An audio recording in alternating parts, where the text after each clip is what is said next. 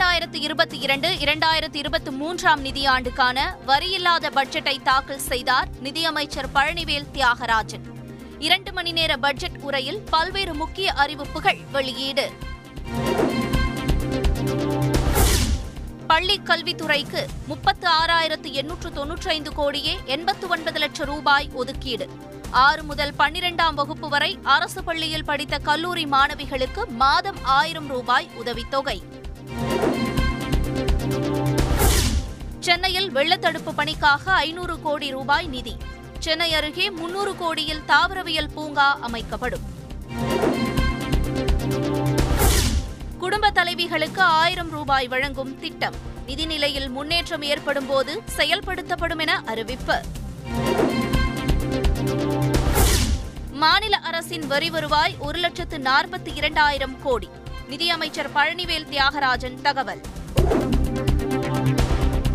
நகை, பயிர் மற்றும் சுய உதவிக்குழு கடன் தள்ளுபடிக்காக நான்காயிரத்து நூற்று முப்பத்தோரு கோடி ஒதுக்கீடு பட்ஜெட்டில் அறிவிப்பு. ஐநூறு புதிய மின்சார பேருந்துகள் கொள்முதல் செய்யப்படும். நிதிநிலை அறிக்கையில் அமைச்சர் பழனிவேல் தியாகராஜன் தகவல்.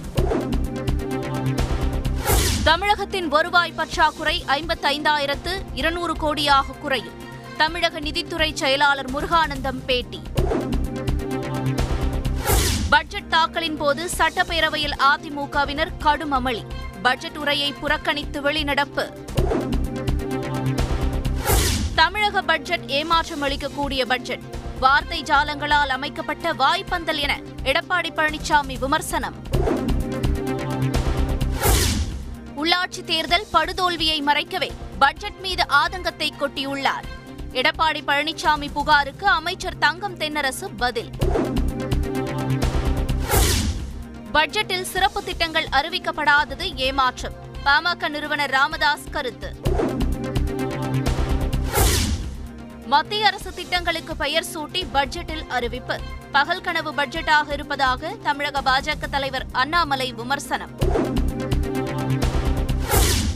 தமிழக வரலாற்றில் பொன் எழுத்துக்களால் பொறிக்கத்தக்க பட்ஜெட்.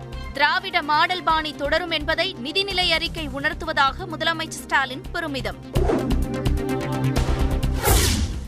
அரசு பள்ளிகளில் படித்து சென்னை ஐஐடியில் சேரக்கூடிய மாணவர்களின் கல்வி செலவை அரசே ஏற்கும். பட்ஜெட்டில் அறிவித்திருப்பதற்கு ஐஐடி இயக்குநர் காமக்கோடி வரவேற்பு. தமிழக பட்ஜெட் கூட்டத்தொடர் வருகிற இருபத்தி நான்காம் தேதி வரை நடைபெறும் என அறிவிப்பு. சபாநாயகர் அப்பா தலைமையில் நடந்த அலுவல் ஆய்வுக்குழு கூட்டத்தில் முடிவு. மதுரை டி கல்லுப்பட்டி பேரூராட்சி பத்தாவது வார்டு கவுன்சிலர் தேர்தலில் முடிவுகளை மாற்றி அறிவித்தது ஏன்? விளக்கமளிக்க சென்னை உயர்நீதிமன்றம் உத்தரவு. அரசின் திட்டங்கள் மக்களை சென்று சேருவதில் ஊடகங்களுக்கு முக்கிய பங்கு. பிரதமர் மோடி கருத்து. கொரோனா குறைந்தாலும் வழிகாட்டு நெறிமுறைகள் கடைபிடிக்கப்படுவதை உறுதி செய்ய வேண்டும். மாநிலங்களுக்கு மத்திய சுகாதார செயலாளர் ராஜேஷ் பூஷன் கடிதம். நாடு முழுவதும் களை கட்டிய ஹோலி கொண்டாட்டம். வீதிகளில் திரண்டு வண்ண பொடிகளை தூவி பொதுமக்கள் உற்சாகம்.